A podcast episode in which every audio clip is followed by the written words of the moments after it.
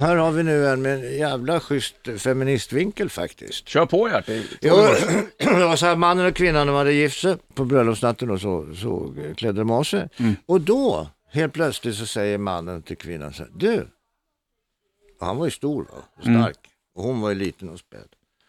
Eh, sätt på dig mina byxor, klä på dig dem. Jaha, säger hon, tycker konstigt. Så sätter han på sig dem och de ramlar ju ner direkt va. Ja. Ja men du, jag, jag kan ju inte ha, ha dina byxor. Nej, säger han. Och så ska det också vara. I den här familjen är det jag som har byxor och du rättar dig efter vad jag har att säga. Jaha, säger hon. Du, säger hon till honom då. Då tycker jag att du ska ta och sätta på dig mina trosor. Jaha. Nej, du!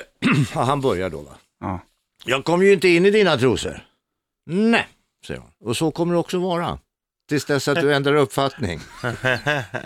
Bra där! Ja. Ja. ja. det där var lite Ja, ja, finurligt tycker jag. och sen, sen, sen var det, det var också ett nygift par. Ja. Eh, och eh, då, då säger han då på till henne så här, du älskling, nu ska du bara veta en sak här, att eh, nu när vi är gifta här, att på måndag då är det golf på kvällen där. På tisdag då, då är det ut på puben för då är det dart. På onsdag då är det ut på Solvalla för då är det trav. På torsdag, du säger hustrun, unga hustrun, här hemma kommer det att knullas varje kväll klockan halv tio vare sig du är hemma eller inte.